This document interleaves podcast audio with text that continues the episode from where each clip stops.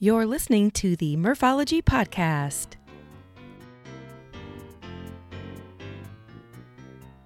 Thanks for tuning into the Murphology Podcast. I'm your host, Kathy, aka Murph, and I am here to give tips and information about group bicycling and bicycle touring with a focus on the Midwest and hopefully provide some entertainment for you as well. Well, with me today is Dave Ide. Hey, Dave, how are you? I'm doing great. Good. Well, I'm glad to have you on the podcast, uh, a fellow Midwesterner. And we were just talking before we hit record that um, we're recording this at the end of October, and here in Iowa, we'll be experiencing our first snowstorm tonight. So I'm kind of dreading, but secretly a little excited at the same time. Yeah, I'm mostly dreading winter, but uh, we can talk about that later. yeah. I guess it hasn't killed us yet, right? Exactly, yeah. And for some reason, I continue to live here, so it's my own fault for Yeah. um, having to, you know, change bikes mid-season so that I have a fat bike to ride in the wintertime. But that's a, that, like you said, that's a different story. But why don't you start out by saying where you live and what the biking culture is like there? Okay, I live in the northern suburbs of the Minneapolis metro area in a town called Blaine. Mhm. Um, it's great for cycling. Um, you know, being in the suburbs, you know, I can be in the wide open in 15 minutes, you know, and it's pretty open in our neighborhood. There's a nice combination of uh, some paved trails, which, uh, if I'm riding with my wife, she would prefer to go on those. Mm-hmm.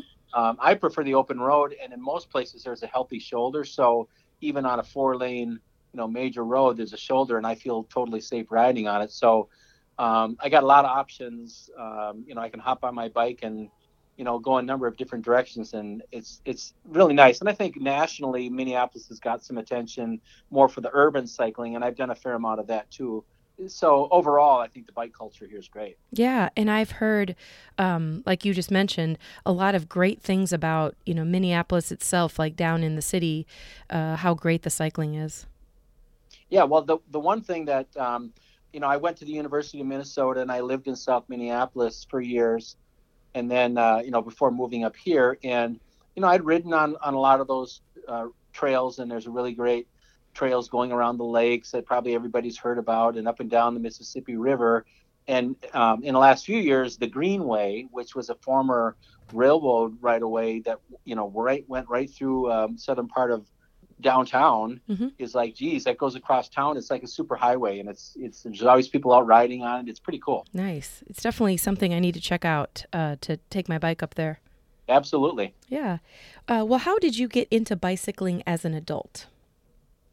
okay well i uh, grew up on a, a dairy farm in a small town in wisconsin called oconto it's uh, about half an hour away from green bay so i'm a cheesehead at heart uh, go packers I was just gonna say, are you a Packers fan too? oh very much so and they had a big win over kansas city last night so i'm still pumped from that But Yeah. anyway, um, I live in Minnesota, so I got to be careful. I'll cheer for the Vikings too, by the way. But anyway, growing up in Wisconsin on a dairy farm, I mean, we lived like five miles out of town, and there wasn't that much to do.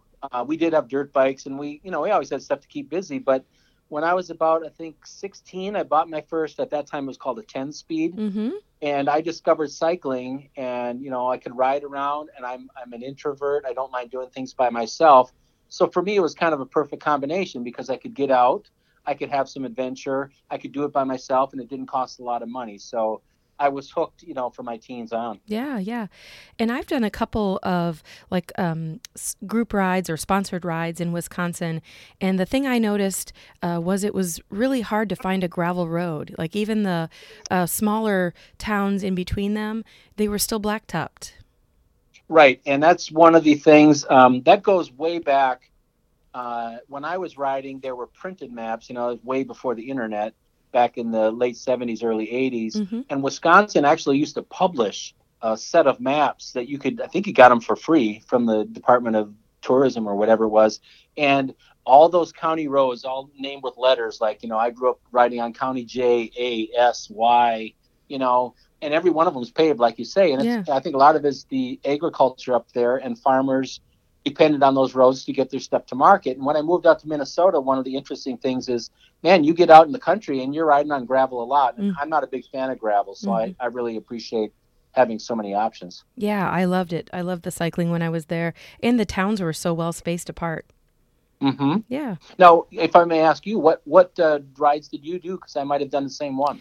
Uh, gosh, it was probably eight to ten years ago, but it was called the AIDS Ride, and it was a obviously a fundraiser, and uh, it was fully supported. It was three days long, and I think we did. Oh gosh, I'd say between 50 and 70 miles per day and then they would set us all up uh, i think there was maybe 300 cyclists that did this and they would put us in like school gyms Yep. and so everybody would you know have their yoga mat or their uh, air mattress so you wouldn't have to carry your gear during the day but it was a really well organized ride um, i don't know if it still exists I did a similar thing to that. Um, maybe some of your listeners may be familiar with. I think it's called GRABAWR or something like that. Hmm. It's it's an acronym similar to Reg uh, RAGBRAI, but it's something great r- right along the Wisconsin River, and it went from the northeast corner of Wisconsin up at Eagle River to the southwest corner to Prairie du Chien Ooh. in seven days. And that um, and we can come back to that because that that was one of the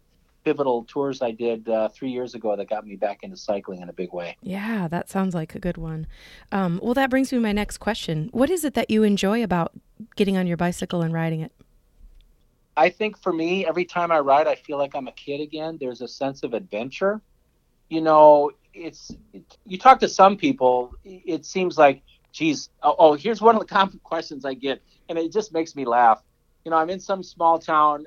Uh, last time this happened, I was up in northern Minnesota in this little bar, and it was the only place that was open. And I got a frozen pizza and a beer, and I'm sitting around, you know, the counter talking to people. And one of the questions they always ask is, "Are you alone?" Mm. And I say yes, like you know, aren't you afraid for your life? Is kind of what they're implying. And then the second question a lot of them ask is, "Do you have a gun?" Oh, And I'm like, what do I need a gun for? And It's like, well, what if somebody comes to, you know, rob you, or what if you see a bear or whatever? And I just I kind of chuckle because people think it's so dangerous, you know. Now riding out on the open road, whether you're on a bicycle or in a car, is you know probably the most dangerous thing the average person will do. mm-hmm. Um, and but you know, for me, the, the adventure more than makes up for it. And camping, I've always loved camping. You know, when I'm loaded down and hitting the road, just knowing that I've got everything with with me and I'm self-contained, and if I don't have it, I can stop and get it, or I can get help along the way. Mm-hmm. There's just that sense of adventure and travel that just really, you know, turns my crank. Yeah, me too. And then knowing that, you know, you have everything you need, like you mentioned. So you could stop early, you could stop late, you could keep going, you could, whatever you want to do. You could go Yep. have three frozen pizzas instead of one, or three beers, or three beers instead of, instead of Yep. one. Um, so the reason that I uh, ended up contacting you about being on the podcast is because you recently did uh, what I thought, based on the photos, was a pretty cool solo tour, and I was hoping that you could spend some time uh, telling us about it. Sure.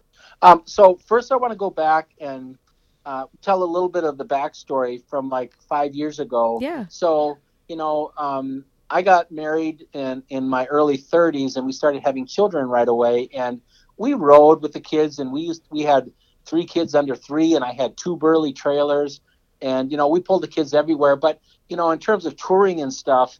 You know, the, the the ride was usually going to the park or something like that, and Mhm. maybe every once in a while we'd go on something longer. So I kind of put it all in mothballs. And then four years ago, I was turning 55, and my brother said, Hey, there's this ride, that ride I, I referred to earlier, uh, GRABAWR. Mm-hmm. And he said, You should do this with me. And I, you know, I kind of looked at myself in the mirror. It's like, you know what? I'm not getting any younger. If I don't do this now, you know, when am I going to do it? And I did. And I had the time of my life. Mm. And the first day was a 50 mile ride, but it had an optional 50 more for a century. Ooh. And I had been training. I think that was the first year I did the MS 150. If anybody's familiar with the MS rides, that Mhm. originally started in Minnesota. Oh, okay. And um, next year is going to be the 40th anniversary of that ride, and I'm I'm planning on doing that. But anyway, I had so much fun on that, and like you said, we uh, you know you didn't have to carry your gear, mm-hmm. and then you come to these small towns and you sleep in the high school gym, or you could bring your tent, whatever. And I just had so much fun, and I and I kind of vowed to myself, you know what, till the day I die, I'm going to keep doing this till I can't do it anymore. Yeah. So um, that fall, I did my first uh, fall ride so my goal is now every year, and this is the third year in a row I did it. I want to do a week long tour, uh, historically somewhere you know close in, by in the Midwest where I'm not driving a lot, I average you know, around 60 miles a day. And the very first one I did was I rode from Minneapolis to Madison, Wisconsin, where Hmm. I have some family. Mm-hmm. My longest day was 72 miles. My shortest day was just short of 50. And I, you know, I basically, um, if any know, people from this area are familiar with it, they call it the Great River Ride, I think, Mm-hmm. where you go down um, Highway 35 in Wisconsin, down along Mississippi River. And then you get down to near La Crosse, and then you cut east, and then you uh, um, go on the Elroy Sparta Trail, if any of your listeners Oh, are yes. familiar with that Yep. and I ended up in Madison. I just had the time in my life, and I was I was so spoiled because it was perfect weather, 80 and sunny every day. Oh, nice. You know, it was after Labor Day. I usually go the first or second week after Labor Day, so I kind of got you know the run of the place, and it was just so gorgeous. I had so much fun. So that was the first year. The next year, uh, last year, I r- went up and rode the uh, Mesabi Trail up in northern Minnesota on the, on the Iron Range between Virginia and um, Ely on the other side. Hmm. And I did that for, uh, I think that was a six day ride. And then this year, I went uh, in northern Wisconsin. I rode over to Vilas County, which um, I was on the internet one day and this thing popped up on Facebook, I think, and it was a link to a, a thing called um, the Vilas County Trail or Heart, Heart of Vilas County. That's what it was. Hmm. Vilas County is in northern Wisconsin near Eagle River, right on the upper Michigan border. And it's, and they touted this um, paved trail system that they had. You could ride across this, the county of Vilas, and it was about a 50 mile ride Oh, and they said they had an off-road trail the whole way. So I I rode three days to get across Wisconsin to get to it, and on the fourth day, I rode from the southeast corner of the county up to the northwest corner. It was a gorgeous day. The sun was out. Pretty much had the roads to myself, and it was a really great day. But the problem was then there was three days of wet rain in the 50s that came right after it, oh, and um, I'm not ashamed to say I bailed out. yeah. I called it. I called up my brother, and he came and rescued me. And I, I didn't. You know, I'm on vacation. I don't want to be miserable the whole time. So Right. maybe I'm a fair weather cyclist, but um, you know, it was fun while it lasted. Yeah. Um, and the scenery, you know, any any place in the Midwest, I think, um, especially if you, like you mentioned, you've got some rivers in there. Um, it's got to just be beautiful this time, you know, the time of year that you were doing it.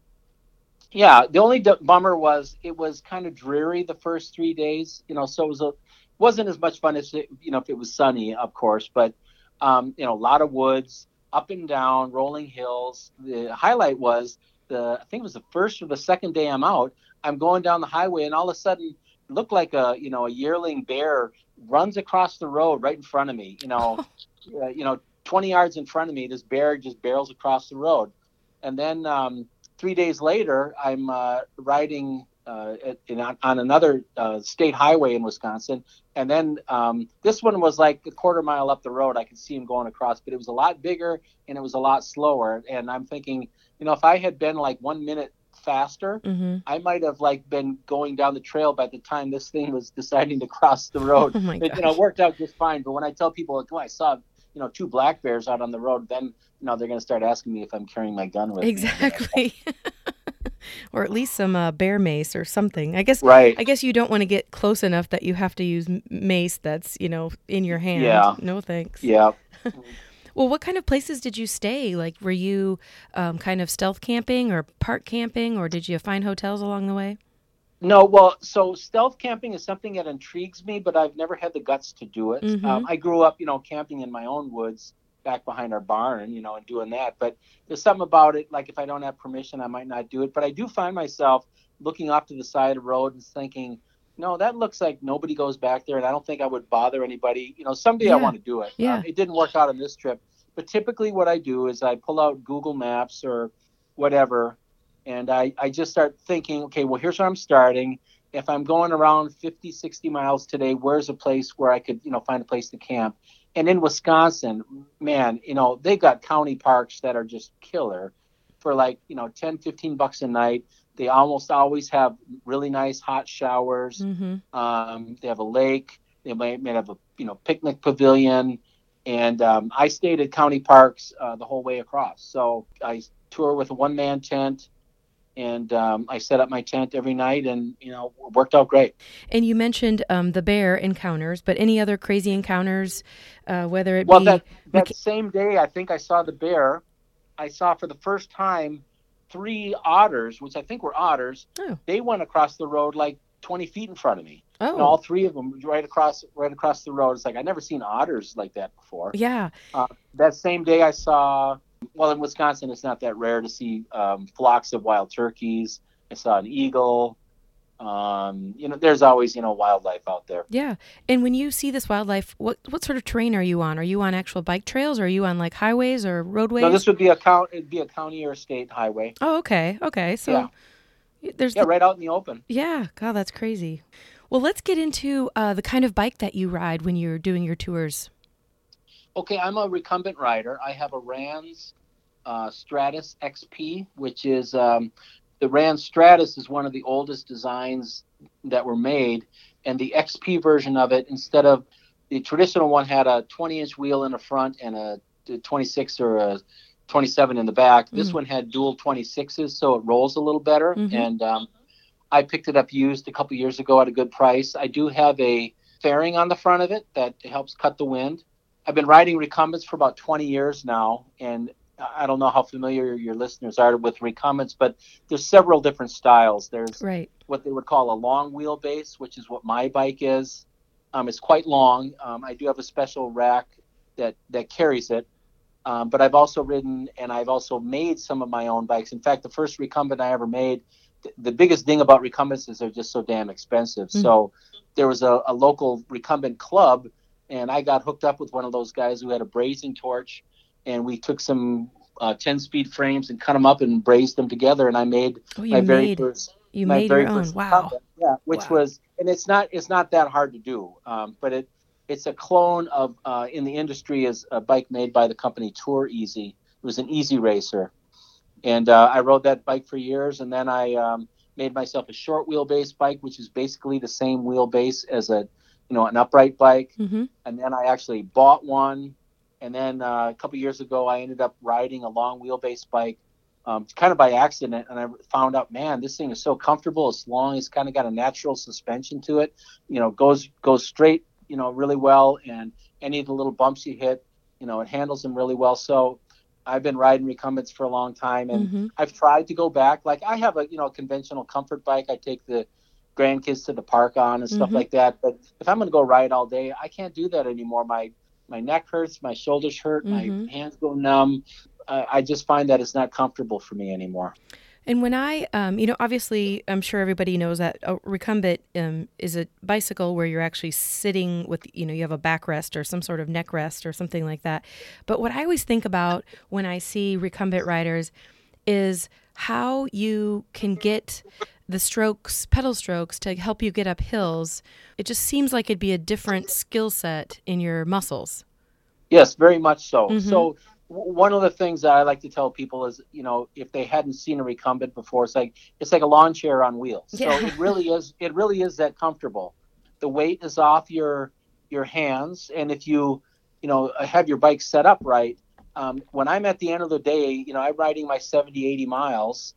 My I'm I'm tired. My muscles are tired, but I'm not structurally tired hmm because I was uncomfortable in my position on the Mhm. bike. So that's a big plus for me. Um, what was your original question again? Oh, when you're like going up hills, like I Oh, feel like you know, I'm sometimes I can stand up and really give myself some you know extra oomph. Yes. Now that, in my mind, that's probably the biggest negative about recumbents because your upper body does you absolutely no good. Mm. So you you can't pull on the handlebars and get leverage from your hands. You can't stand up and put the your body weight, you know, on climbing up a hill. Um, and you can't get your butt up off the seat if you hit a bump. Yeah. So it's kind of tricky. So when I switched to a long wheelbase bike, the bumps on the road aren't that big of an issue anymore. But climbing is slower. Okay, so recumbents, you know, you go out and you look on the internet, you'll find people that will, you know, debate this. Now, if you're a super fit rider on what they call a high racer or a high performance recumbent, there are guys out there that can stay with and go faster than club riders on their car- carbon bike. so Mhm, there are mhm. guys that can do it, but for an average guy like me, okay, I'm 30 pounds overweight. I'm reasonably fit, but I'm not crazy. If I hit any hill, I'm going to go slower just because of the weight thing, okay? Mhm. And then if I got 40 pounds of gear on my bike, I'm going to go even slower. So what you do is you shift down and you spin. Mhm. So um, I've got you know a really low gear. I think it's down in the. I got a 20 inch low gear Mm. gear inch.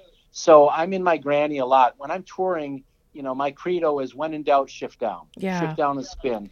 And you can put a lot of strain on your knees because you can push up against the back of your seat. But if you keep doing that, you could do some damage because there's nothing, you know, to take the weight off. Like on your regular bike, you can only push down as much as gravity will allow, right? Sure, yeah. And I guess, you know, in the grand scheme of things, it's, you know, like when I'm on my fully loaded touring bike, of course you're going to be using the granny gears a lot more than when I'm on my carbon road bike with nothing more than a spare Right. tube on it. So I guess it's all relevant to um, the actual bike that you're on. Yeah. Now I make up for it on the downhills. Downhills are a total blast on a recumbent, especially with my. Uh, With the My fairing, fairing on the yeah, a couple years ago, I set my personal speed record at 47 miles an hour, no way. and it was on my that was on my old short wheelbase bike without a fairing. So I'm kind of waiting for the next big hill uh, that I can really crank it up, and I think I'm going to go over 50 on it. So we'll see. I hope your wife's not with you when you do that. Yeah, no, she would never do it, um, and I wouldn't do it if it was like a twisty road. Right. You know, I've got to be able to see, you know, where I'm going, and you know, Right. it's got to be in good shape and everything. So when you're looking at your bike and you're doing your tour, um, give us just like a, a brief idea of, you know, where do the bags go on a recumbent and how many do you have, that sort of thing. Sure. So um, there's a company out of uh, Portland, I believe, TerraCycle, that makes aftermarket parts for bikes, and particularly recumbents and trikes. And they make something called an underseat rack. So Hmm. I bought one of their racks and I mounted it. So my center of gravity is very low. So I sit on my seat and with my feet, you know, on the ground, my panniers are directly beneath me. So okay. uh, you know, I've, I've ridden on uh, when I started touring, I was on a conventional bike, and I remember, you know, the first couple days you get out there and you got your panniers on your back rack and your sleeping bag on the top rack. That was kind of in in the day when low riders and front panniers were just kind of starting to be a thing. hmm And I remember just feeling like, man, this bike handles so squirrely now. Yes. You know, you get to be really careful. And when I'm on my recumbent, man, it handles pretty much the same. I feel the weight, but in terms of the handling and everything, it feels almost like I'm unloaded. So Mhm. that's a pretty big plus. Oh yeah, and that's then um, since since you know my my teens, actually, um, I grew up with uh, four sisters and a mom that all knew how to sew, and so I learned how to sew, and so I've been making my own panniers and uh, cycling shorts and stuff um, over the years, and I'm on my fifth generation, so I made my own panniers, Hmm. um, and they're big enough. I made them. The interior dimensions are 18 inches long, so I could fit my tent in there without having to take the poles out or Oh, anything. Genius, very So smart. I got two bags, and everything fits in there. And then I have um, I use one of those Helinox um, lightweight cots. It weighs two and a half pounds, and you you you gets you off the ground. That it gets bungeed onto my back rack. Otherwise, everything is either underneath my seat in my panniers, and I do have a it's a seat that fits over the, your seat back, and it's um, it's curved and aerodynamic, and I keep you know a bunch of stuff in there too. So Hmm. it, it looks really it's a really nice clean look nothing's hanging off the bike Yeah. and um, i can carry everything i need Uh, any luxury items that you carry that maybe you shouldn't, but you just do? Over the years i kind of have my list of all the stuff i bring now this year i knew it was going to be colder so i brought an extra layer of wool and Mm. i brought a fleece top you know in the middle of summer you don't need any of that stuff Right. um, but you know i travel pretty lean and i always make sure i have snacks with me i don't i guess that's not a luxury item but you know you got to have enough to hold you over in between towns and, Right. um, but I, i'm fairly spartan it's a good thing to be that way. I always, you know, you pack up all your junk in your bike and then you're like, okay, I got to take 10% of this out. I don't need right I don't need all of those extra layers. Like you said, you know, if it's summertime, you don't need three jackets. You just use Yeah. one and use it over and over again. So, right and and and i know you're geared toward beginning tourists yeah. the most common thing that i would say beginners do is you bring way too much stuff and that's true of whether you're backpacking or going on vacation or whatever it, it takes a while to figure that out but when in doubt leave it out. I guess is one thing you could say. Oh my gosh, you should uh, put some uh, uh, copyright on that. Oh, there you go. Uh, well, you mentioned, you know, the tour you did with your brother, um, and then of course your solo tours. Have you been on other bike rides um, with the recumbent tour, you know, in tour mode? Yes. So um, uh, I mentioned MS 150. I've done that, I think, three times now. And um, twice I did it with my wife. We have a recumbent tandem, believe it or not. Uh, Rans makes a bike called the Screamer, which is about the same length as my uh, single bike. I'm the captain and I sit kind of over the front wheel and hmm my cranks extend over beyond the front. And then my wife sits in the back and more kind of the position of my single bike would be Oh, okay. and we've done that. We did that two times. You know, most of my riding is solo, so um, I, I will have a hard time finding somebody that wants to go on a tour with me. Uh, like the last time I went out, one of my buddies, he came with me for half a day and rode till lunchtime. We had lunch together. Then he rode home. Mhm. You know, I'm I'm always open to riding with other people. It just doesn't work out. Yeah. So when you're out on your own, do you have any must-see places or favorite places that, you know, maybe uh, people listening would be like, okay, I've got to go to Minnesota and see that, or Wisconsin, or Sure. Well, uh, uh, the Elroy Sparta Trail is the oldest rails to trails in the whole country, Yeah. which um, it uh, it's got three tunnels on it. The longest of which I think is three quarters of a mile long. You can't see the other end of it when you go in, so you better make sure you bring yourself, you know, a flashlight. Um, but that's really cool. The only downer on that one is it's the, a crushed limestone surface. It's not Mhm. asphalt, so everything tends to get gritty, especially if it's wet at all. Well, what advice would you give first timers trying out overnight biking? I would say get out and do it. Yeah. Um, the the chance for adventure and trying something different should override any of the fears that you have, or maybe you think, geez, I don't have the right amount of gear. I think I was reading on your website or you just talking about, or maybe it was one of the other podcasts. It's like don't fret over the gear. You know, if you Yeah. don't have panniers yet, or if you don't have a you know super lightweight tent, whatever, use what you have. Right. Um, and and you might throw your stuff in a backpack, which I wouldn't recommend. But for your first time, if that gets you out there and doing it and trying it, great. You know, and pick pick a modest goal. I- I remember the first time I was a, a student at UW uh, Green Bay, riding to my parents' home. It was like 25 miles away. 25 miles was like, I don't know if I'm going to be alive when I get there. I thought it was such a big deal, you know. Right, right. And then I did it, and I was like, that wasn't a big deal, you know. But if I had said, well, I'm going to go on a 100 mile ride my first time, or 50 miles even, I got no concept of that. I would have probably gotten discouraged and quit, you know. So start small enough where it's still fun, hmm and enough that it's a bit of a challenge, but not so much that it's going to, you know, demoralize you. Yeah. And even from the small amount of time I've been talking with you, um, you have a really positive attitude. So, like when you're out there on a solo trip, you kept commenting about, you know, it was just really fun and I got to see things and I could stop when I wanted to. So, a lot of it is definitely attitude of, you know, like you said, your 25 mile route, you might not make it, but I bet you had fun doing it. Oh yeah, absolutely. And you know, I don't do it like to impress anybody, but you know, it, let's face it. If you come in, you know, to work on Monday morning, people said, "Well, what do you do this weekend?" I said, "Oh, I I rode 50 miles and I camped in so and so and rode back the next day." And like these people think you're doing some superhuman effort, you know. And it's like I was out having the time of my life, Yeah. you know, and it was great. Yeah. Well, when you think of, um, you know, kind of back to beginner touring, do you have any do's or don'ts that come to mind? if you don't know how to work on your bike, have it tuned up and make sure it's all in working order because you go out and start doing something like that and putting extra weight on it. You know, if your wheels aren't true or you, you don't have good tires or your gears don't work right, that's not the time you want to find that out. Right. So make sure your your bike's ready to go and you know how to operate it and that you know how to fix a flat if you get one. You know, I, I've been out and people, you know, get a flat tire and they've never changed it before. It's like, well, that kind of sucks to be you right now, but I'll help you, you know, show you how to do it, you know. Right. But you bet you better know how to do that basic stuff. And then that increases your confidence too, right? You're then you're not so worried about, you know, what if something happened. Yeah, definitely. And you know, when you get out there on the trails, you don't always have uh, phone service, so you can't just assume that you'll you can call a friend or you know find a bike shop close by. So Right. the basics, you know, you can go to your local bike shop and ask them to show you how to change a tire or you know how to make sure there's enough oil on your chain or just little things like that.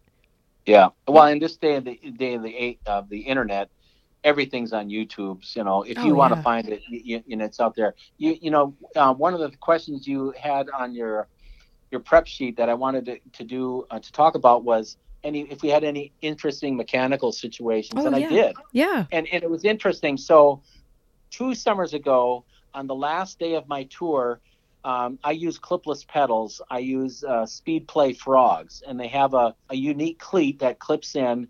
And I found out halfway through my morning, my left foot kept coming off the pedal, and it was just driving me nuts. And so finally, I stopped and looked at it, and there's two little tabs on there that kind of hold it on, and one of them had worn through and broken off. So Oh.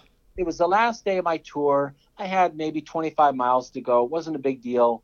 You know, I just put my foot on the pedal and I and I made it. You know, it was okay. Well, this year, so I went home and I bought a new pair of cleats, put them on. Everything's great. Well, this year I'm on my second day out, or it was my third day, and my right foot starts coming off the pedal, and Oh. I'm you know doing a fair amount of up and down climbing, and you know I use my I pull on my pedals a lot, and so it was really starting to drive me nuts. And I, I thought, oh no, I know what this is. My cleat's going bad. And here I am out in the middle of nowhere. What am I going to do? So the cool thing was, I was uh, riding into Minocqua, Wisconsin that day, which is, you know, a, a tourist hub up in um, Vilas County, right on the edge of it. And they just happened to have a bike shop in town who just happened to carry a, a pair of uh, Speedplay cleats that the exact ones that I needed. So the owner wasn't even open that day. I happened to catch him while he was in the shop.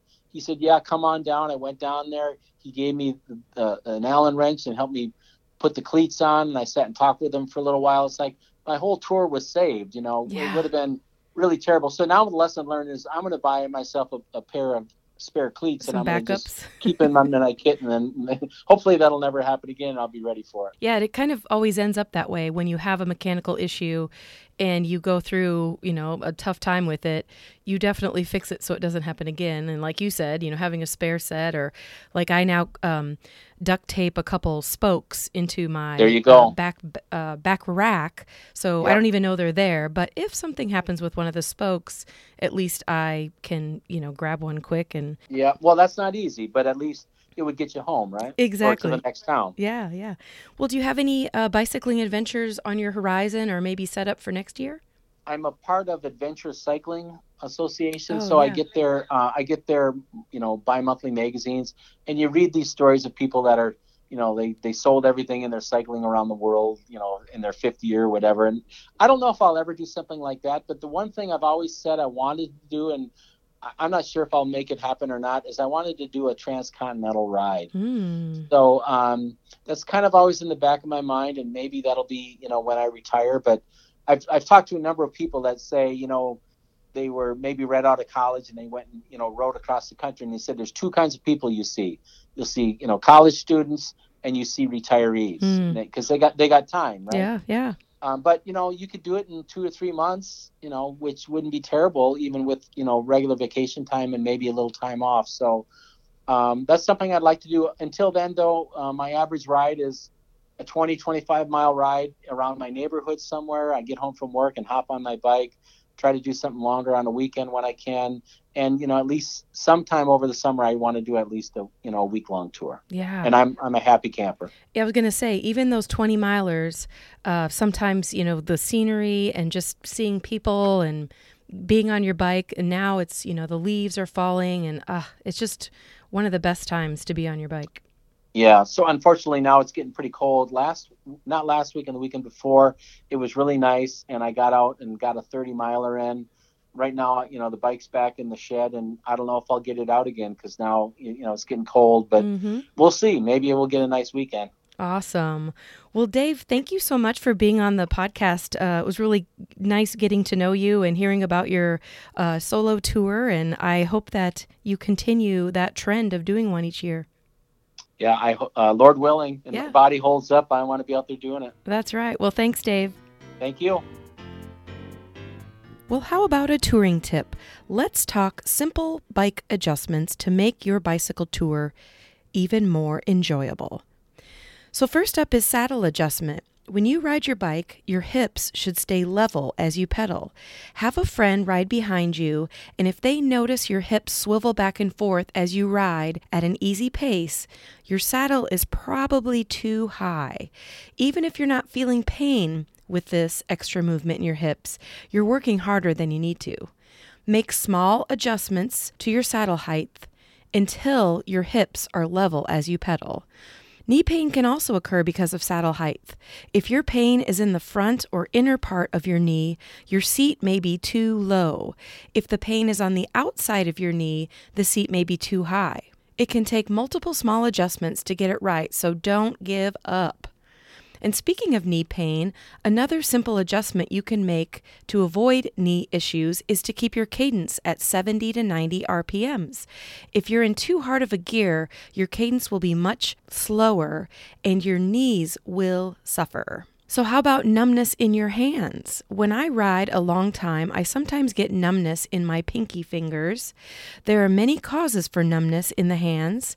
A simple bike adjustment that can help is to adjust the angle of your shifters or brakes. This simple adjustment will change your riding position just enough to possibly help alleviate numbness, especially if you're always hovering over your brakes or shifters. Oh, back to your saddle. Making slight adjustments to the angle of your saddle can change how your weight sits on your bicycle, which affects your wrist and hands. I find if I shift my body position back on the saddle, I do notice a difference in my hands. Another easy fix is to double wrap your bars with good bar tape.